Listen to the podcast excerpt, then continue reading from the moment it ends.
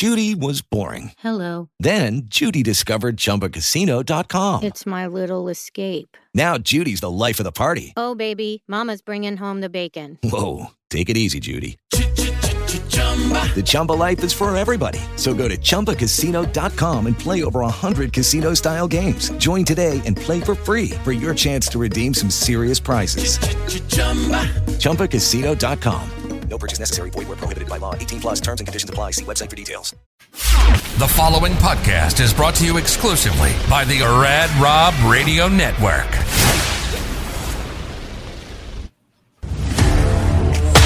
Welcome to Uncanceled with Drake Wuertz, where we put God, family, and country first and challenge the woke cancel culture one episode at a time.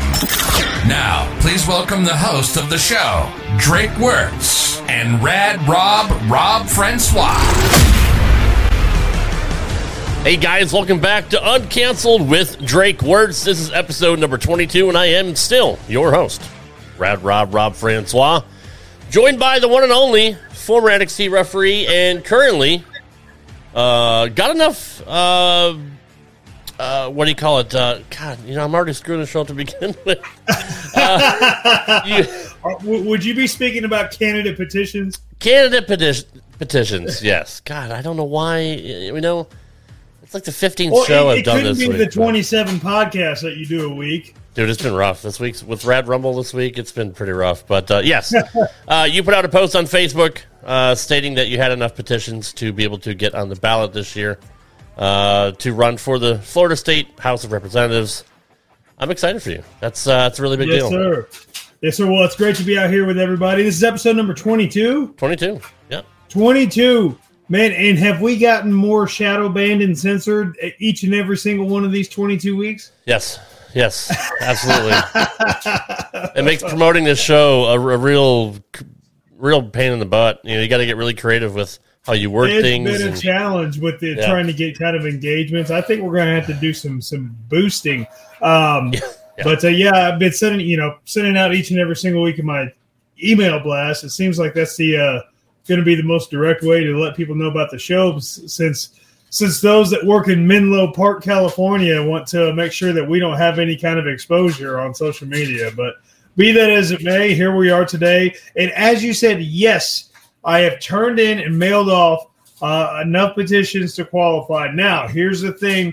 I'm still collecting more. I have a big stack still left to mail in because there is going to be a percentage that's going to be kicked back because of signature verifications, because of somebody – not writing their middle name because their middle name appears on the voter registration card. But, all kinds of silly examples like that. But needless to say, it has been, thus far, it's been an incredible grassroots effort. A lot of people, when they run for office here in Florida and they want to get these petitions, they'll pay to have a booth somewhere at a farmer's market and just, they'll pay volunteers to go out and do it and everything. Haven't had to pay any volunteers. Everybody's wanted to do this out of the goodness of their heart. Of course, I offer to, get them lunch and everything like that because I want to show my appreciation to them. But we have had, because it's a redistricting year, you can get petitions from anybody that lives in the state, regardless, as long as they're a registered voter. It doesn't even matter their party affiliation or if they have an affiliation with a party. If they're a registered voter, they can sign for you to help you qualify for the ballot. Doesn't even mean they're supporting you. It's giving you a fighting chance. We have petitions from over 24 counties, from everywhere, from all the way up in Escambia County, which is way north, all the way up in Okaloosa County, which is by Pensacola, from Duval County and Jacksonville, all the way down to Miami-Dade County. We have people that have signed for us, and that is, to me, that's the essence of what grassroots is. That's fantastic, especially down in Orange County and down south. I mean, that's a hard thing to do, given how liberal those areas are. But no, that's fantastic news, and I'd be remiss if I didn't even introduce you. God, bro. Drake Wuertz. If you don't recognize the golden pipes of my friend Drake Wuertz. But no, so you had texted me that there's a little bit of chicanery going around regarding... Time out. Let's talk about this. Hold on. Let's talk about the censorship of our show. Like you put out a post, and I repost it, and I reshare it and put it to my profile. Like, the engagements are so small. And I know people follow us. People follow your platform. People follow my platform. What on earth is going on with this big tech tyranny? Why are they censoring us? Because of what we stand for. I mean, honestly, it's... I mean, in the titles of the show, you don't... you're clever in the word verbiage. Yeah, I try to, yeah. Yes, it blows my mind. It is absolutely insane. Well, I mean, you know how Facebook collects information. They have enough information on both of us, so they know pretty much who we are and what we stand for. We're probably on a list somewhere in their algorithms or, their servers, whatever, and then... whatever we put out like that, I mean, a lot of people aren't going to see your post. It happens to a lot of people, even on my friends list. I don't see, 75% of the people that I typically follow. Facebook kind of picks the people that they want me to follow. So it's just, it's one of those things, man. You got to try to find some workarounds. You're right. We may have to try to boost some posts to try to get more engagements. But, I guarantee, because, we both have a lot of, our friends list, especially yours, it's quite large, and, the fact that you don't get a lot of engagement means not a lot of people are seeing it. You're not on their timeline. Yeah, and, whether it's the algorithms, whatever it may be. You remember back in June of last year when they labeled us extremist content, just, folks on the right, just in general, Christians, anybody that question election integrity, anybody that heaven forbid, oh my goodness, they say Merry Christmas. That's offensive. So, that's an extremist content. So I remember when that happened, and then like the engagement started. Even on Instagram, I was just out of curiosity. I went and looked back at a post from, a year and a half ago. I don't know. It might have been a post of me like flexing my pecs or something ridiculous like that. And like, no joke, like 1,100 likes, 27 comments, this, that, and the other. But I post something about scripture or post about, doing a campaign event that's happens to stand for life, or talk about human trafficking or COVID tyranny, anything like that. It's like 20 likes. You know what I mean? Mm-hmm. It's weird the way they're doing it. It really is. So it's just something we got to keep fighting. We got to keep trying to find unique ways to get our stuff out there and promote. Maybe we could do subreddit stuff, or get into some of the forums or get on Gab or something to try to get more people to get the message out. Because I think what I need to do this week as well, just post a video post, just kind of encouraging folks to get out there. Because like I said, man, big tech wants to keep us down. The conservatives with, a bunch of money, like Joe Rogan and Charlie Kirk, hey, they got no problem. Just pay for it. But yeah, we're got an uphill battle. But hey, regardless, the folks that do listen to us regularly, I'm glad that they get to hear this content, and I'm excited for it to spread even further. I enjoy doing this each and every single week. Me too, sir. Me too, for sure. So back to you're saying the chicanery. Chicanery. Yeah. Well, I'm glad you brought that up. You had texted me saying that there's a protest coming up in Maitland, Florida, because of the fact that President Biden has allegedly dumped hundreds of illegal immigrants in Maitland, Florida, which is one town over from where you are. Part of my district, the state rep district that I'm running for. So, does anybody idea how long this has been going on for? When did it start? What's the detail behind these immigrants coming in? Yes, I got word of it a day and a half ago, actually. Somebody had texted me, somebody was there and took video of it, because it was just very unusual that all these busloads of illegal immigrants, they're all male, they're all of the same age bracket. They got off and they were given these prepaid debit cards. And then they're staying here in Maitland, our backyard, and this is happening, throughout several states where, illegals are being flown in, busted, shipped in, whatever it may be.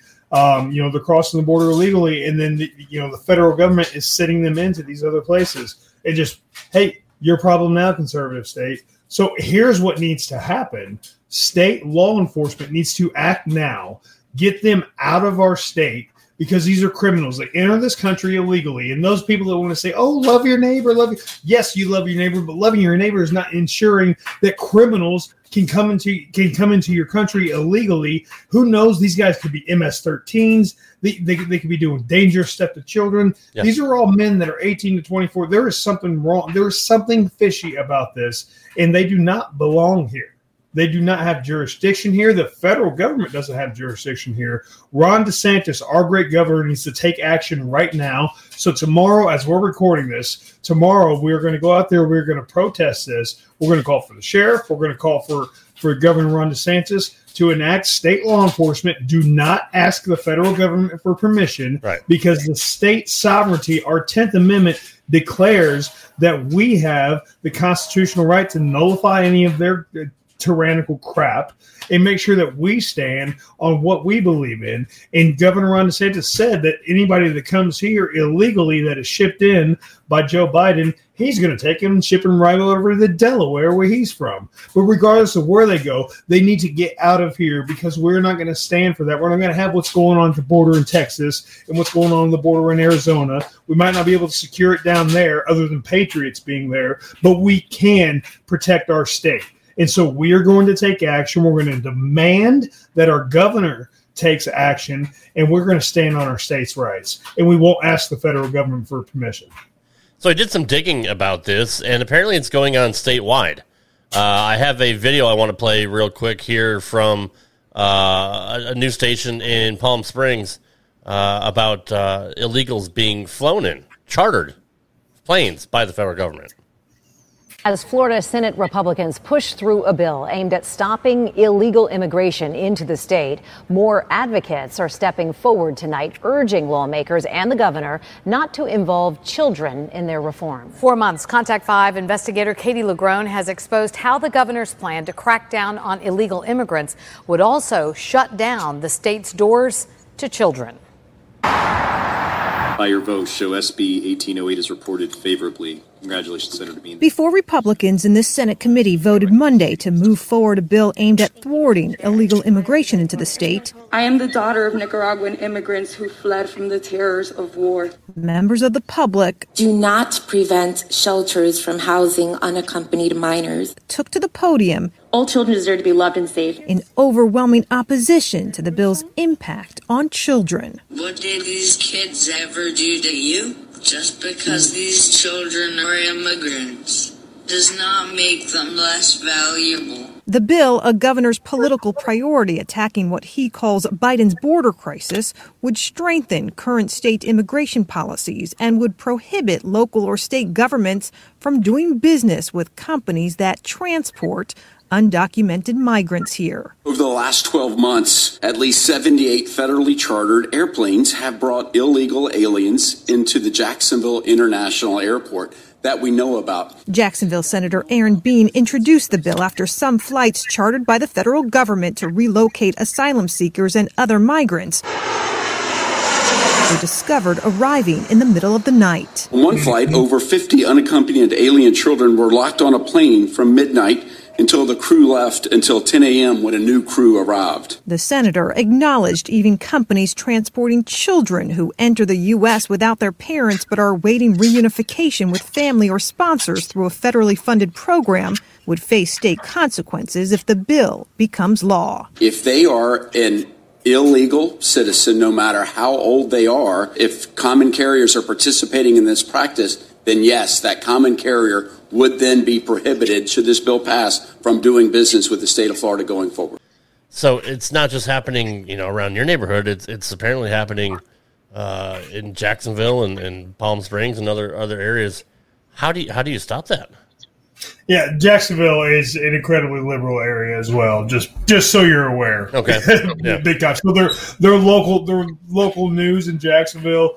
Obviously, they'll do all they can to attack the governor. They love the economic prosperity. Mm-hmm, of course, that his leadership has allowed to happen, especially through all this COVID pandemic nonsense. But any chance that they have to take little jabs at him, they will. I mean, just you know, the Liberals are in the minority here in the States, but I will give them this. They are incredibly loud, and they will make a lot of – and they band together, unlike a lot of the squish Republicans over in Florida who just kind of just roll over and let the Democrats beat them up. So, look, the governor is doing his – he is, I hope so, doing his job in protecting the state from illegal immigration. There's a process to get into this country. There's a process legal. And look, those that are escaping communism from Cuba, he is opened up from them. You know what I mean? Yeah. All that stuff. Made sure that's a whole nother issue. But those that are being, you know, these traffickers and these other people that are coming, no, they're not welcomed here. And if you want to come, there is a legal process to come in here. We have to protect our state from illegal immigration, from a massive influx. So he's doing his job. And I feel bad for the kids. I really do, because like they have nothing to do with it. I mean, they're just they're just pawns in the game that's going on right now. It's not like he's trying to attack children. No, he's not at all. Why would people look? They're just letting their children go over the border unaccompanied. Yeah, like, you know, why would they do that? And you know what? I doubt that the governor is even. People can twist laws and legalities and fine print and all that stuff. Yeah. I doubt that I doubt that he would even have any kind of knowledge of that. Yeah, I agree. But you know what I mean? Like nobody's going to turn victims away. You know what I mean? Like little children. But those people that are trafficking kids and coming here illegally, like what's going on here in Maitland, these are 18 to 24-year-old men. Yep. You know what I mean? Yep. If there are kids there, people are going to rise up and people are going to help them. But these people that are coming in illegally, no, it's got to stop. Look what's going on in Arizona. Look what's going on in Texas. We can't be having that here in Florida. No, you can't. Because, I mean, they'll just overpopulate the state, and, you know, who knows what kind of people they're bringing over. Could be you know, part of any drug lords or, you know, drug kingpins or traffickers or who knows what. Yeah. And on top of that, you know, there's enough of – you know, Florida's economy is good, but there's enough of a job crisis. Right. You know, there needs to be mandatory e-verify, which makes sure that there's a database that makes sure that people aren't, that jobs are not using illegal immigrants over those who are legal citizens here in the United States that need work. So I don't know. You know, people can say what they want about Trump, you know, but in 2015 when he ran, he actually said what a lot of people were thinking, that we have to protect the border. Mm-hmm. Yeah. You know what I mean? Yeah. We have to put a stop to the illegal immigration. So. We have a lot of illegals here in Middle Tennessee as well, one being a former brother-in-law of mine who's Mexican and has been here illegally since his parents brought him here. You know, so he falls under the Asylum Act or whatever the Obama, you know, did where he went to school here, so he's allowed to stay here. But, I mean, he's an adult now. He's still illegal. He's not a citizen. He doesn't have a license. He drives his car around every day. Without a license. Yep. He's been pulled over several times for DUIs and just thrown right back out because the cops don't want to do the paperwork on it. They don't want to talk. You know, they don't want to call INS and have them do it. It's just too much paperwork, too much of a big process for them. So they just kind of just let him go. You know, it's just, a lot of that happens here. There's a lot of Mexicans that are here illegally. And nobody seems to want to do anything about it. Right. Moving on. There's a lot going on in Canada right now. I've never been a big fan of their Prime Minister, Justin Trudeau. He's a big member of this the Great Reset and the Build Back Better. I don't doubt it. Yeah, I don't doubt it. I've never liked him since he was there, and I don't know how he keeps getting reelected. But there's hundreds and hundreds of truckers have been going to the capital of Ottawa. In Ontario, as part of a freedom convoy opposing the vaccine mandates that Trudeau is trying to push, especially on the trucking industry. Although they claim that 90% of the truckers are vaccinated, there seems to be a little bit of fudging the numbers because there have been thousands and thousands of people that have been going to Ottawa. Well, and it's beautiful because actually a lot of the vaccinated people are standing in solidarity. Yes. Just because you know, they don't believe in that happened to be a forced decision. Yeah. You know what I mean? So yeah, there's a lot of vaccinated folks that are standing along with that just for the sense of freedom. They took that on their own accord. They don't want their fellow truckers or fellow employees or whatever to have to be forced to take it against their judgment against their best decision or against their deeply held religious beliefs, whatever it may be. What's happening in Canada right now is beautiful. Yeah, it is. The government's been very, very strict about COVID mandates and COVID lockdowns. It's so much as they even just locked down again, I think, this past December. And people are no longer to go out and eat and all that. They all have to stay in. I think next month they're going to go back to a little bit more less strict lockdowns, but they've been very, very paranoid about COVID. And, they said there's I had a story, I think, I forgot how many kids. They're vaccinating children 5 and up, and they say roughly about 87% or 83% of the population of Canada are fully vaccinated from ages 5 and up. That's a huge number. Oh my good word! Especially kids. I just feel so bad for the kids. That's sick. You know what's crazy to me is like even Alberta, which is like the Texas of Canada, is pushing ridiculous COVID policies. You know, up there the premiers of the provinces they don't have power like the governors do here. You know what I mean? Correct. So yeah. Or even if they do, they just kind of fall in line. So I don't know if you remember, there was a pastor, gosh, his name escapes me.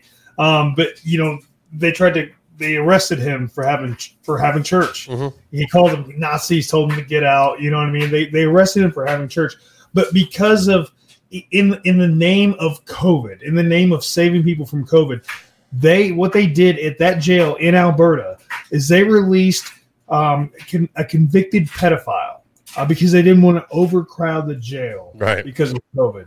So they're releasing pedophiles back out into the general public.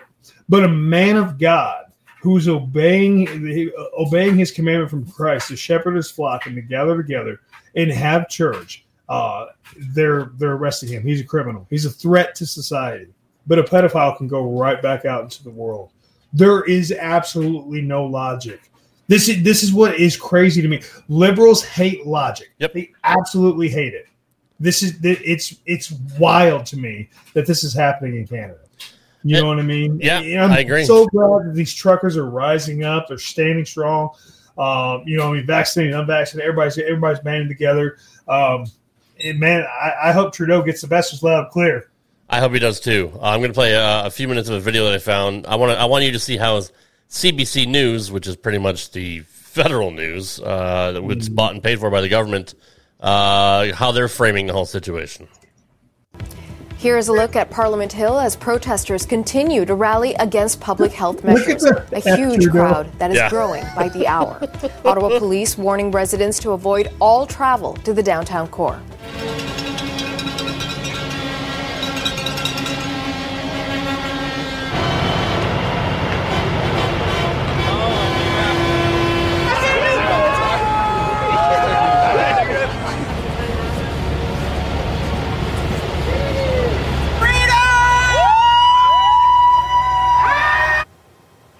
Just some of the scenes there from the nation's capital where thousands have gathered. The protest began as a means to oppose the vaccine mandate for cross-border truckers. And as you heard, many are celebrating and calling for freedom. Now, more people are expected to arrive throughout the day, and some have said they will not leave until their demands are met. Hello, everyone. I'm Natasha Fatah. You're watching CBC News Network. Let's go to our nation's capital once again, where we'll find CBC's David Cochrane, who has been tracking the protest rally all day.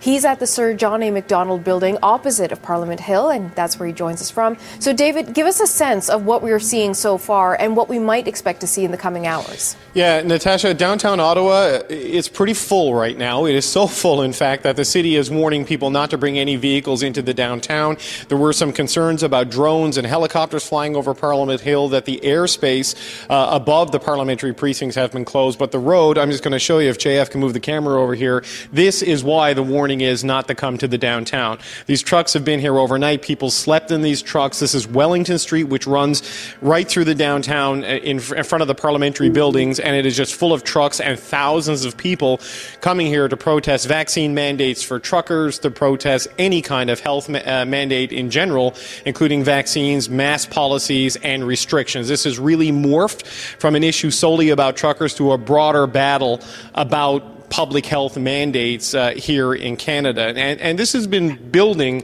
Natasha, throughout the day. Some estimates from police say about 10,000 people might come here. And while there was some concern because of extremist groups being connected with this convoy, some of the personal connections of the organizers involved with this, they did promise a peaceful protest. And to this point, the word has been kept. There have not been any incidents or serious incidents that we know of. That doesn't mean that everything has been perfect. However, while there hasn't been any violent incidents, there has been a total disregard for public health rules here in Ottawa. The Rideau Centre, which is one of the major shopping centres down this way past Parliament Hill, it was forced to close down today because a large volume of people went in and refused to wear masks. Yes. You're hearing reports of this in liquor stores and in restaurants throughout the downtown where people are going in, not wearing masks in places where masks are required and refusing to just listen to the security who try to enforce it, and the sheer numbers of it essentially make it an impossibility. There's a McDonald's around the corner from where we are right now that is supposed to have no more than 5 or 6 customers in it, according to the sign that is posted on the door. It was blocked earlier today. Easily 50 people jammed inside it. So you're having incidents like this. There were vehicles and an RV parked on the cenotaph at the National War Memorial that was had to be cleared out by Ottawa police. And you're seeing incidents like this. A statue of Terry Fox just down the road from here, across from Parliament Hill, next to the Prime Minister's office. It was decorated with anti-vaccine protest signs. The mayor of Ottawa, Jim Watson, had to ask city staff to take that away, and it even brought a statement from the Terry Fox Foundation. So you have the clash of the ideas, the opposition to the vaccine mandates, the opposition to masking rules, all playing out here, but in terms of this escalating to a level of physical violence that security officials and police officials were worried about leading up to this. No manifestation of that now as people continue to come into the downtown, Natasha. We'll see how long that lasts. It's cold. It was minus 30 this morning. It's got a wind chill of more than minus 20 right now, and soon the sun is going to go down and take whatever warmth it's delivering with it. We'll see what that does to the numbers here in downtown Ottawa.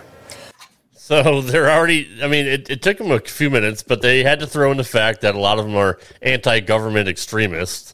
Anti-government extremists. Yeah. Dude, because they don't want to wear a mask. I love that people just walked into the mall and just refused to wear a mask. I just love it. That's a Canada that I love. Bless Canada. Yes. Oh, my God. This makes me happy for Canadians again. Oh, this is so great. I mean, you've been to Canada several times. I've been to Canada several times, and it's a beautiful place. I love Canada. I actually wanted to move there when I was a kid. That's how much I loved it, because it wasn't like it is now. I mean, it was a pretty free country. They didn't have gun restrictions. They didn't have, obviously, it's pre-pandemic and all that, but it was peaceful. It was wide open. Obviously, the scenery. Hey, yep. Live and let live. Everyone's happy. Cool. Yeah. Super chill. But but when liberals lead your nation, and they're a part of the globalist agenda. Yeah. This is what happens. Extreme mandates, extreme lockdowns, overreach, tyranny.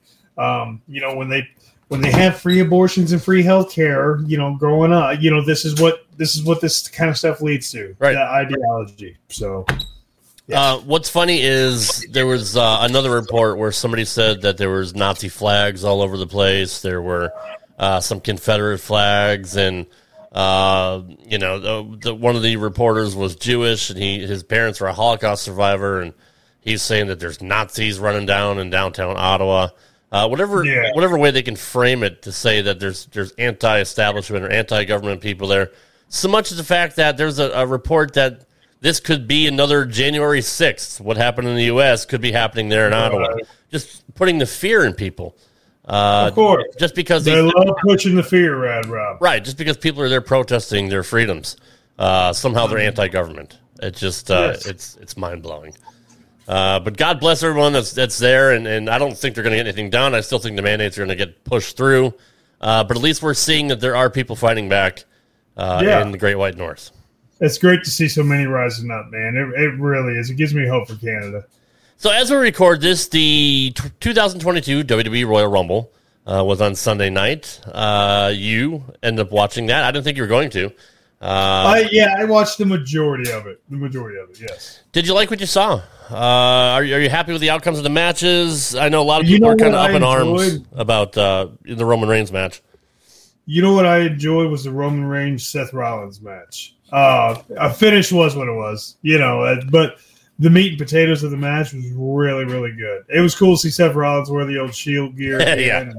Yeah, Roman's incredible as a competitor, as an athlete. So, and you know what, man? It's even if some people are wearing masks, but it's good to see a packed stadium again. Yep. You know what I mean? It's just good to see those packed stadiums. You know what else I thought was really, really cool? Mickie James coming out with the Impact Women's Championship. I was shocked. I mean, the graphics saying Impact Women's Champion. Yeah, I didn't think they were going to acknowledge it, but I was really shocked that that happened. Yes. That was nice to see. Maybe that makes up for the way she was released and supposedly her belongings were put in a trash bag and FedEx to her. But it was good to see Mickie back, and hopefully there's no heat with Nick Aldis anymore, her husband, because he's been pretty vocal about things about WWE since she's left. But getting to the Roman match, which was the first match, a pretty big match to start the night to get the crowd going. I, too, love the fact that Seth came out in the old Shield gear with the old theme song and came through the crowd. But he put his little spin on it because he's doing the Joker bit now that from the most recent movie that Joaquin Phoenix did. So he's kind of found his groove. And I think Seth has always been great. But he's doing some of the best stuff of his career right now. Yeah, he continues to evolve, too, man. He always has. Yeah. God, he's a workhorse, too. He really is. Like, he's so many live events, always up early doing media, always there to smile for the kids when he's home. When he's at home, he's training at the wrestling school he has in Davenport. Yep. He really eats, sleeps, and breathes pro wrestling. Always been great to me, even back from the IWA days, times we spent in Germany together and when we were in WWE together. And I've actually, texted him a couple times here and there since I've left. And, he is absolutely awesome. I couldn't be happier for him. Nobody works as hard as Seth Rollins. I agree. I do want to pick your brain about the finish. As a worker, do you agree with the disqualification of Roman getting himself disqualified to put the heat on him? I mean, doing a disqualification, it's obviously for such a big championship match, the fans are not going to be happy. But the one thing I do really like about it is that it reiterates, the 5 count rule of breaking. You know what I mean? That True. Hey, if you don't break by 5 on the rope break, you're going to get disqualified. And Robinson had no choice. Yeah. I think it just kind of reminds folks that, hey, when they're on the ropes and in the corner, there's a count for a reason. And so I just think that kind of brought that to the forefront. So that's one thing I really did like about that. One thing I haven't really just the only nitpicky thing I have about Roman is the fact that he's kind of been a chicken crap heel as opposed to being a real dominant person. If he's the head of the table, he should be plowing through people, and he's had Paul Heyman help him out. He's had the Usos help him out. But after this match, after his qualification, we saw him switch to a different gear, take a steel chair, and just pound Seth Rollins multiple times. Again, as a worker, do you agree with that? Because now I kind of think Seth Rollins has to be a babyface, and I want to see Seth get his comeback against Roman Reigns. Do you think that was the right thing to do, to just get that kind of heat on Roman, but in turn you're going to make people sympathetic towards Seth Rollins? Yeah, no, I think it was because, look, people naturally like Seth Rollins. Even when he's doing his cocky, flashy, arrogant stuff, people, it's kind of like, hey, I'm booing him just because I'm supposed to. But he has such an incredible repertoire in the ring, and people respect him so much. And everybody knows that he's Becky Lynch's husband, and everybody loves Becky. So I think, he is, he's naturally likable in that regard. And is Seth a good heel? Yes, he's a good cocky heel. But I think as a babyface, especially when he's fighting from behind, it's really easy to get behind him because his facial expressions when he's selling and when he's coming fighting from underneath, it really draws in the emotion. It really makes you want to get behind him. And I think Look, is Roman going to be dominant at times? Yes, but at the end of the day, he is a heel. And look, if he can cheat and if he can have some assistance to kind of get the job done, I think that just garners a little more of that negative reaction toward him that they're looking for. I think they're a little bit worried about the fact that more people are going to start cheering Roman, and obviously they don't want that. They want him to be the lead heel. So, years ago when they wanted people to cheer him and they were both? Yeah, exactly. It's a weird thing, but I think by bludgeoning Seth the way he did, that crowd got hot and that crowd really started to boo Roman. Yeah. So, in that essence, it worked. But now instead of Roman and Brock, I kind of want to see Seth Rollins in the mix too, and maybe they can make a triple threat at WrestleMania. Who knows? But we'll see what happens next month in the Elimination Chamber pay-per-view, Premium live event is what they're calling them now. They're no longer pay-per-views. The premium live event from the Kingdom of Saudi Arabia is the Elimination Chamber. Wait, Elimination Chamber is going to be in Saudi Arabia? Yeah. Yes, sir. Wow. Yep. So it's interesting to see what's going to happen there. Yeah. Especially if, just the optics are horrible. Like, Goldberg is rumored to be in that match, and he's only got one or two matches left on his deal this year. Just kind of, it'd be interesting to see a Jew in an elimination chamber in Saudi Arabia because, they're not big fans of the Jewish population up there. They're not. So. No. But hey, go get that big giant payday. Oh hell yeah! No doubt. Yeah. His kids and his kids' kids will be set for life with all the money he's pulling out. Oh yeah, just a one event there. Yeah, I pretty much called the fact that Roman was going to interfere in the Bobby Lashley Brock Lesnar match. That match actually went longer than I expected because typically Brock isn't known for having anything over 7 or 8 minutes. But him and Lashley kind of really went at it and just. It was kind of a game of one-upsmanship, with the multiple German suplexes by each other.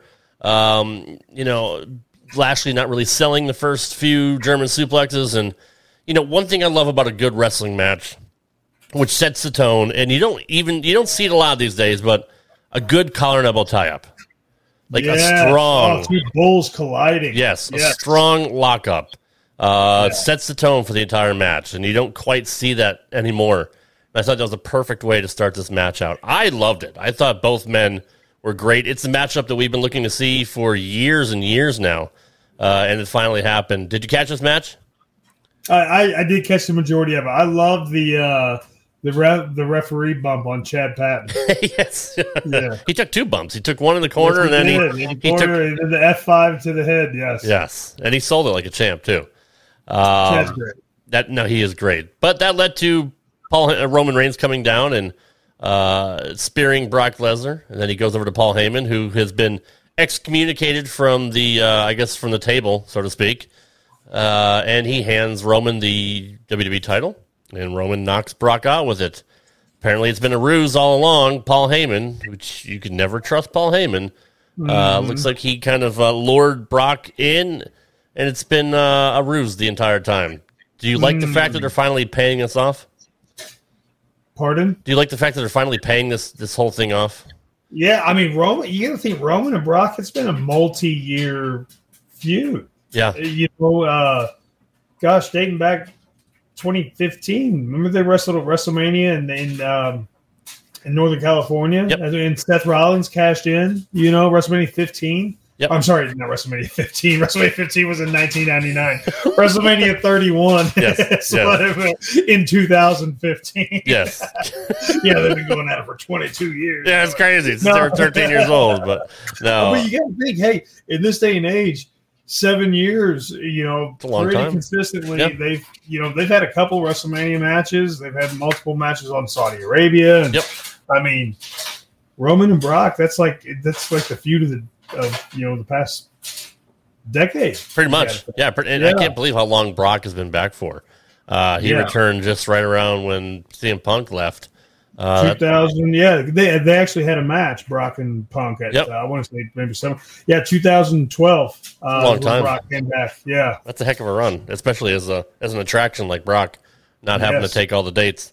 But I'm looking to see that they're finally paying off the whole Paul Heyman deal, because as soon as Paul Heyman, aligned himself with Roman Reigns, everybody thought, well, what if Brock comes back? What do they do? And they've been teasing, what is Paul going to do? And so I like the fact that, you know, they're lining Paul back with Roman, and it just adds a lot more heat onto him, because it didn't make sense for a heel Heyman to be with a babyface Brock the way Brock is running right now. And look, I'm enjoying Brock right now. I think it's the best Brock that we've seen in quite a while, because he's really playing himself. And as you know, Drake... he's a big old cowboy, right? He is. The best characters in wrestling are always themselves cranked up to 100. And that's really what they've been doing with him. So I'm really, really enjoying the Roman and Brock saga. But again, with the way Seth Rollins was treated, you almost kind of have to find a way to get him back in the mix. Yes. So we'll see what they do next month at the Chamber. What did you think of the Women's Rumble? I enjoyed all the surprises. You know, I thought that was cool that they had quite a few coming, and no, man, it was entertaining. I wish Ivory could have been in there longer. Me too. I've always been a big fan of her. You know, the right to censor, you know, in 2000 takes a whole nother, you know, it has a whole nother meaning now. It does. Like the conservatives, you know what I mean? Like, it's true. It's really cool, but I enjoy seeing Ivory back in there. If Vince was smart, he would bring right to censor back, but switch the narrative. To where they're not trying to, cover the women up or, you know, try to stop foul language, but they're trying to keep guys like, well, obviously your friend Jackson Riker isn't there anymore, but if they kind of had some people that were cast as freedom fighters, that right to censor would be the ones to kind of shut them up or turn their mics off. I think that'd be a great angle that plays off of real life, but I think the board of directors and the sponsors probably... Right to censor, they could be like the shadow banners. Shadow banners, yeah. Shadow banners. That's great. Yeah. Shout out to our good friend Stevie Richards. Yes, absolutely right. I'm sure he popped for Ivory. One of the best. He is. Yes. So everybody and their brother pretty much knew that Ronda Rousey was coming back. Your ear isn't really to the ground, so I don't know if you've been following any reports. Were you surprised by her coming back, or... were you kind of tipped off by somebody? I was not tipped off at all. Again, I really only watch the pay-per-views now, and that's really what I watch, and then just some clips here on Instagram. And so when I watch it, and this is taking a quick little sidebar, I found out what they did to Jeff Hardy, and that is wrong. Yes. That is awful. You heard about that? Yeah. Yeah. He actually had a negative drug test, and they fired him, and then they tried to lure him back with the Hall of Fame induction. Yeah, and good for Jeff for saying screw you. Absolutely not. Yep. You know what I mean? That was awful what they did to Jeff Hardy. And then also, it doesn't surprise me that they're partnering with globalists like Disney. But because that stuff but when I watch it. The in-ring product, I watch it as a fan. Right. I watch it and hey, man, I want to enjoy these sweet matches and just kind of be a fan for a little bit. Not a lot of time in my life where I get to just do that. So I watch just out of sheer appreciation for the in-ring product on the pay-per-views and everything. And a lot of my friends work there. You know what I mean? They're not going to publicly admit they're my friends at this point. A lot of my friends work there, I watch it as a fan at this point on the pay-per-views. But I was not tipped off about Ronda. Obviously, I got a lot of respect for Ronda. I refed her first match, in WWE WrestleMania. Worked a lot with her for the weeks leading up to that. I gotta say, I was surprised that she won. You know what I mean? But I guess if you're going to put her in there, she has to win. She has to. Yeah, she has to win. It's just wonder how long this run's going to be. Well, she did a interview with WWE Exclusive after the match, and they asked her how she felt about the win. She goes, yeah, it's great. You know, you could tell she was being a heel. And it's like, well, why did you pick now to come back? Because I wanted to be in the Rumble. She's like, what other time do you think I would come back? Well, what do you think about winning it? She's like, yeah, that's great. I want it. Now I'm going to go to my bus. I'm going to go, play with my kid. And she just kind of blew it off. I don't remember who the interviewer was, but she asked Ronda, how do you feel about the crowd reaction? Because the crowd popped huge for her. She goes, yeah, that was great. But, I've learned my lessons when it comes to the fans. Cause obviously she was very upset with the way she was treated in her first run, with a lot of people booing her, and apparently she was overly sensitive and wasn't really used to that, and she kind of went public about that. And so to kind of throw that little jab in, you know, saying, yeah, I've learned my lessons when it comes to the fans. You know, I don't really care about what they think. And then, you know, she said, I'll be on Raw on Monday night. So she's kind of playing it off like it's no big deal. Like, I'm Ronda Rousey. Whenever I'm in there, I win. That's it. Mm-hmm. I do whatever I want. I show up whenever I want. And that's, you know, that's the way it's going to be. She also said that she has different priorities now because obviously she had a kid. So she's almost playing it off like, I knew I could come back and take these other women out. You know, I just kind of do what I please. And, you know, I kind of like that from her. You know, that's a real, again, chicken crap heel thing to do. Like I don't really care about anybody. So she'll be on Raw Monday night. Obviously, by the time this releases, we'll know what goes on with that. But who would you rather see her face at WrestleMania? Do you want to see her get her win back from Becky Lynch from a couple years ago? Or would you like to see her take on Charlotte? Oh, Charlotte. You think so? Yeah, Ronda and Charlotte, they just beat the crap out of each other. I think so, too. No, Ronda and Charlotte for sure. Yeah. Yeah, I'm not sold on Becky. I don't know what it is about her. I mean, she's a great person. I've just never been really behind her character or what she does in the ring. But I've been a huge fan of Charlotte just because of the amazing athlete that she is.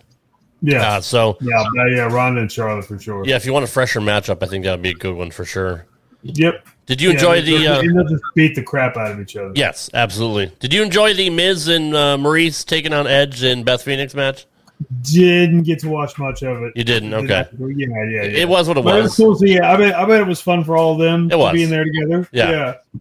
One thing I noticed, it's the first ever tag team that were current Hall of Famers, which is cool. And the only husband and wife duo to be WWE Hall of Famers. So that's kind of a...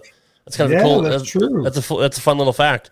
But it was what it was. I thought if Miz and Maurice were to get the win, which they didn't, they might carry this on past this show into WrestleMania. But Edge and Beth got the win, so that I'm pretty sure that ends the program. So I don't know what Miz or Edge will be doing going into WrestleMania, and it's only a couple of months away.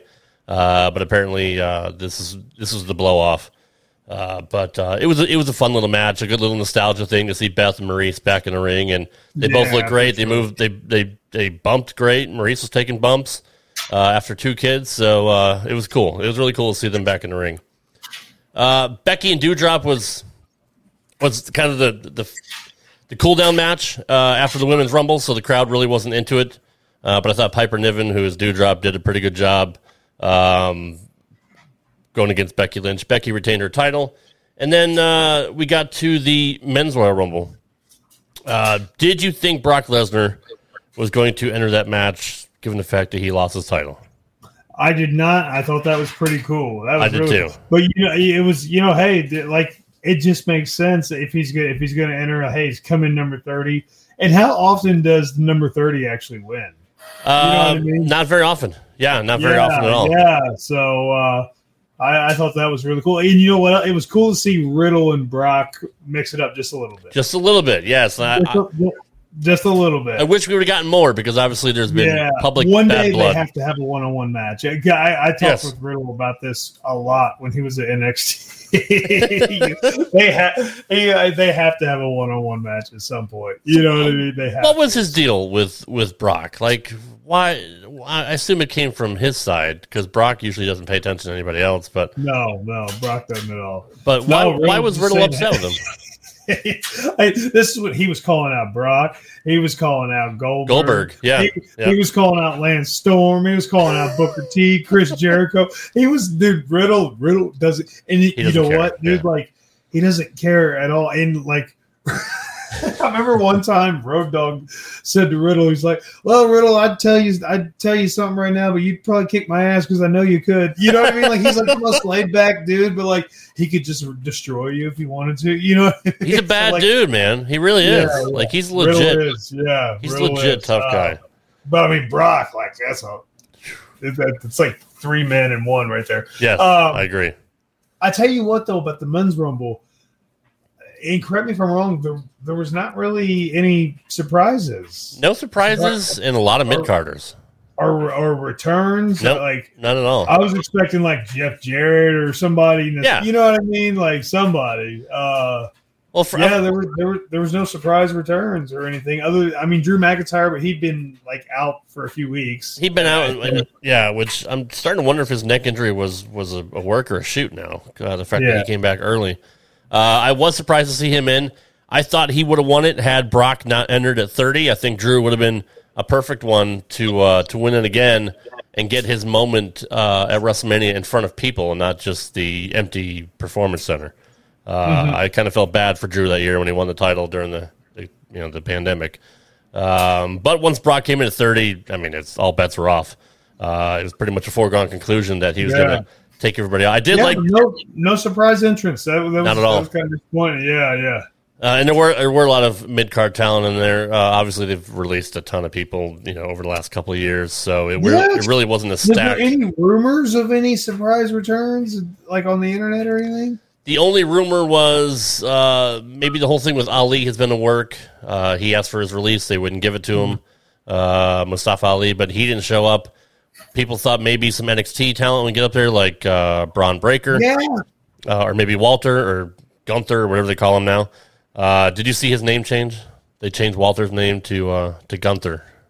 No. Yeah. Yeah. Wow! So they can copyright. Was Pete Dunne or anybody in there? Roderick Strong? None of them. No. And I really think this is how Vince McMahon is operating. NXT 2.0 is NXT separate. Is developmental. Yeah, and he doesn't want them on their main roster until he brings them up, which I can kind of understand. And do you really want Braun Breaker in there as the NXT champion if he's not going to win? I mean, it kind of waters him down and kind of devalues him if he goes in there and gets tossed out. So I do kind of understand why they didn't want them in there, but I think they're going to stick to the fact that this is not a third brand. It's the developmental brand now, or developmental territory. So what's going on? Is Roderick Strong and Pete, because I've seen on Instagram that they've been doing that show, The Main Event. Right? Are Roderick and Pete Dunne and Tommaso Ciampa, are they on the main roster now? I don't really talk to them. They haven't been on Raw or SmackDown, so... They're just doing the show Main Event. I guess so, yeah. They haven't made their appearance. And they have not been on NXT. They have not been on NXT, no. Yeah. So it's weird. I don't know. I can't explain how they book things anymore. I really shake my head at what goes on. But, yeah, you're right. So no NXT people, no surprises, no nostalgia acts. But, I mean, you got to think about it. A lot of these nostalgia acts are pretty old. You know what I mean? You can't use, Ted DiBiase or, Hacksaw or Sergeant Slaughter anymore. A lot of the Ruthless Aggression era, unfortunately, they're no longer with us. And a lot of them, they're signed with AEW. Exactly, yeah. Yeah. Yeah. So it is what it is at this point. You pretty much got what you got. I thought Kevin Owens might have a chance because he renewed his contract and maybe he would get rewarded with a good run. But he was strong, but obviously he didn't go over. I thought AJ had a potential to go wire to wire, but that didn't happen. But I was entertained. I thought the men's rumble was really, really good, and the right person won. Brock should win. Brock is the guy next to Roman. They're the two best in the business right now. Mm-hmm. It's hard to argue that when it's all said and done, Brock Lesnar should be one of the top wrestlers of all time, given the fact that he's had such an amazing run and he's been on top pretty much for his whole career. It's really hard to argue for a guy like Brock. Put him up there with the greats like Flair and Hogan and Austin and Rock and Taker. I think he belongs right up there. Yep. So we're going to wrap it up here with the inspirational Bible verse of the week. You have your verse picked out? Yes. All right, here we go.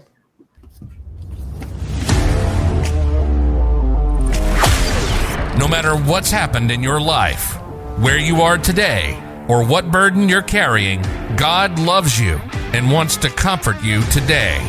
Here's the inspirational Bible verse of the week. All right, Brother Wuertz. What knowledge do you have to bestow upon us this week? Yes. Proverbs, man, is what I've been focusing on here in the new year. Proverbs 28, chapter 1. It says, "The wicked flee when no one is pursuing, but the righteous are bold as a lion. In this day and age where the Christian faith is being attacked, where our traditional family values are being attacked, where just being a conservative is on the attack and being suppressed, we have to be bold as a lion. We cannot be so afraid of offending people that we neglect to share the truth of the Constitution, to share the truth of Jesus Christ. We have to have courage, and we got to be bold as lions. That is my Bible verse for the week, Proverbs 28, chapter 1. I love it. I love it. You got any appearances coming up? What do you got? Any meetings? Oh my goodness, do I ever? What do you got going on? Coming? I mean, campaign season is going to start ramping up. So yeah, I mean, it's not. Yeah, it's. See, when you say appearances, it's not like, you know, wrestling where it's like, hey, true, this Friday night at the National Guard Armory in Melbourne, Florida, I'm going to be there. Get your tickets. Like, you know, this is like speaking at Republican clubs and stuff like that. But yeah, you know, as I'm standing here talking to you today, this morning, I spoke at Calvary Baptist Church, and I came over and spoke at Liberty Church. Had a function with my kids. And then I went and knocked doors for a couple hours as well. Nice. You know, yesterday we had a rally actually sharing the gospel outside of the abortion mill, right there in the middle of the bitter cold. It was incredibly cold here, you know, and down in the lower 40s, which is freezing for us. It's been weird, right? Like, yeah, it's been unseasonably cold. Yeah. Great turnout there. I don't know if you saw the picture. We had a huge turnout there. I did. And then, from there, I drove an hour up to Leesburg, Florida, for a chili cook-off for the Florida Republican Assembly, benefiting firefighters for Central Florida and PTSD. So, great weekend for the campaign, but just, absolutely nonstop. It's another full-time job. You have to want this. You have to want to do it for the right reasons. Yep. I joke with people all the time. You know, politics is so much like pro wrestling. It just hurts a lot less. Right. I mean, you're going out, you're paying your dues, yep. You're cutting promos for people. You know what I mean? You got to dress the part, look the part. All the old timers give you advice that you don't necessarily ask for. You know what I mean? And on top of that, you pay your own trans. Yeah. You know what I mean? Like, you know, it's all that stuff that's wild. So, look, coming up here this week, I'm going to be on the Florida Watchman podcast. Next week, knocking doors quite a bit.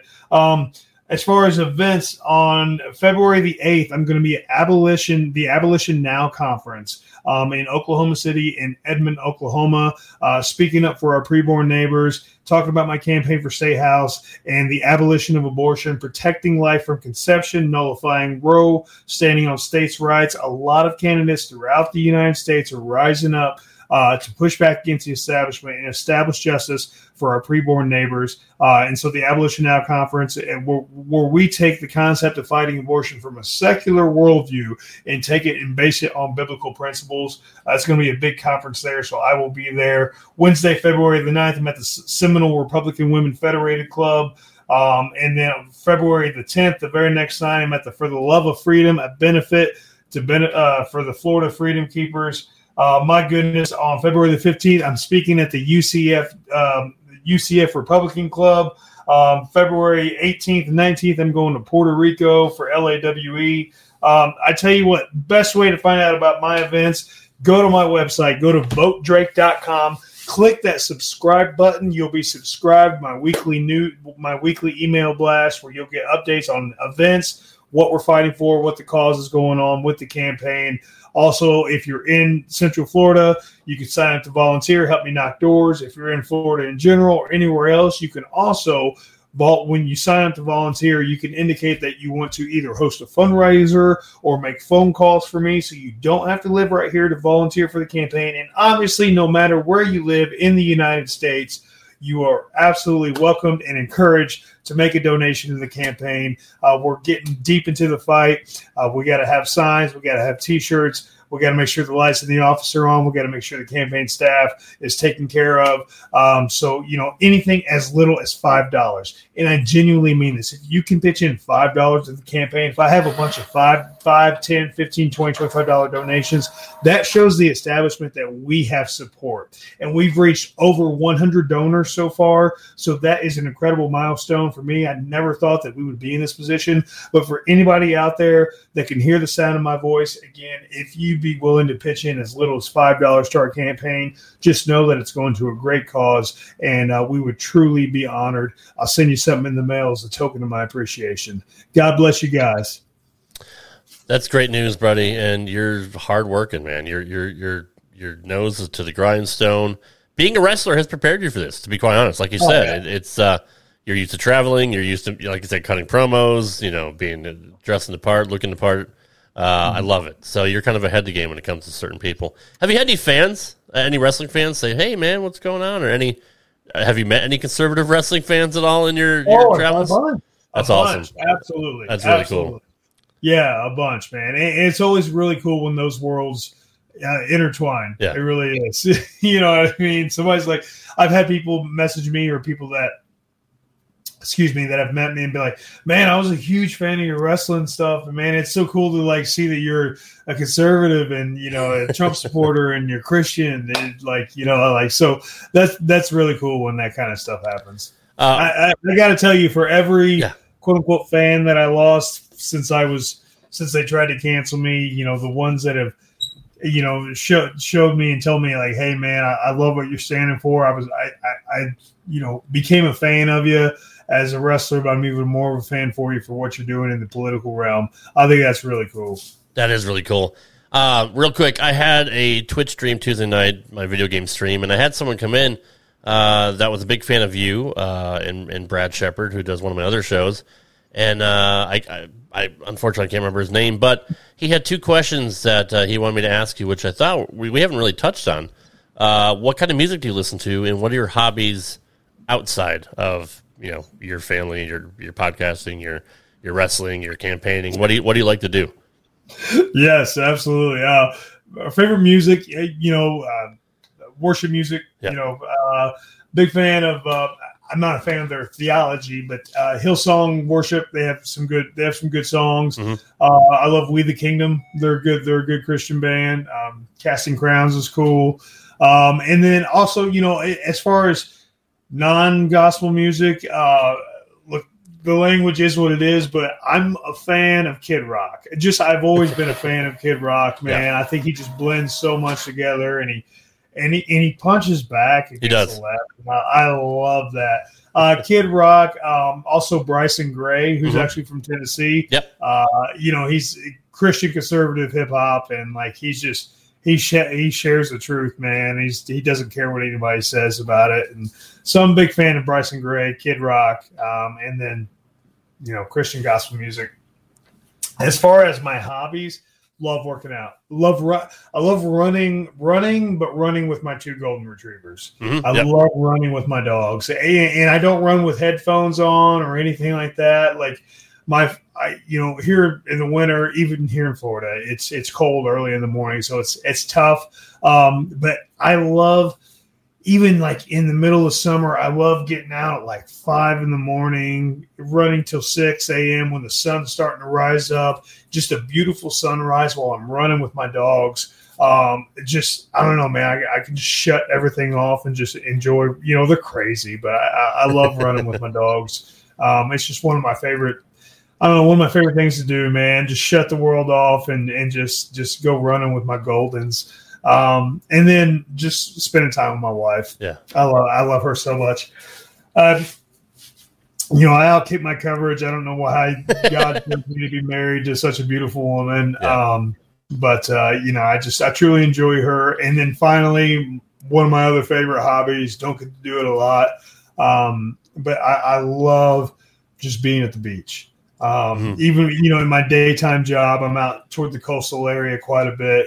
Sometimes if I just have 10 or 15 minutes between clients that I need to service, I'll literally just put my phone on silent and just park by Daytona Beach or Ormond Beach or whatever, and just go, you know, sit on the steps and just look at the ocean and look at God's handiwork and enjoy that. I've just always been a huge fan of that. I love the beach. So someday when I retire, I'm going to be like the typical wrestling guy and like get a house on the beach and just – sip iced tea and lay in the sun all day long. Do calisthenics. I think you and my wife are kindred spirits because she is a beach person. She would retire there tomorrow if she could.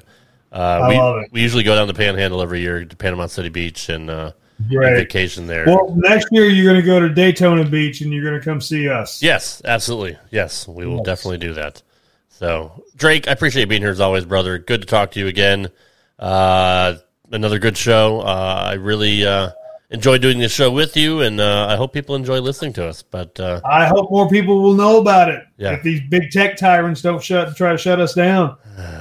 Yeah, it is what it is. So we'll work on that. Maybe you need to start a Telegram channel. Maybe so. Guys, we appreciate your support. Again, go to votedrake.com to support Drake's campaign. And support Rad Rob's 53 podcasts that he does. That too. Rad Rob Network on Spreaker. Just check all my shows out. I try not to put myself over. It's your show, but I do appreciate that. Oh, brother, put yourself over all day long. I'll do the job for you. We will be back here for another edition next week of Uncanceled with Drake Wuertz. Take care, guys. Thanks for listening to Uncanceled with Drake Wuertz.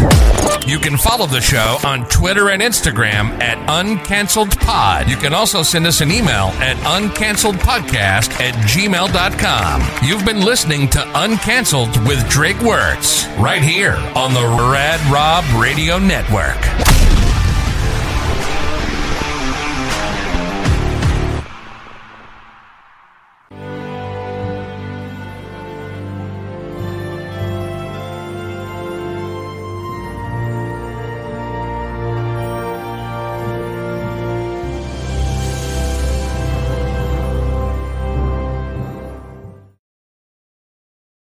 Lucky Land Casino, asking people, what's the weirdest place you've gotten lucky? Lucky? In line at the deli, I guess? Aha, in my dentist's office.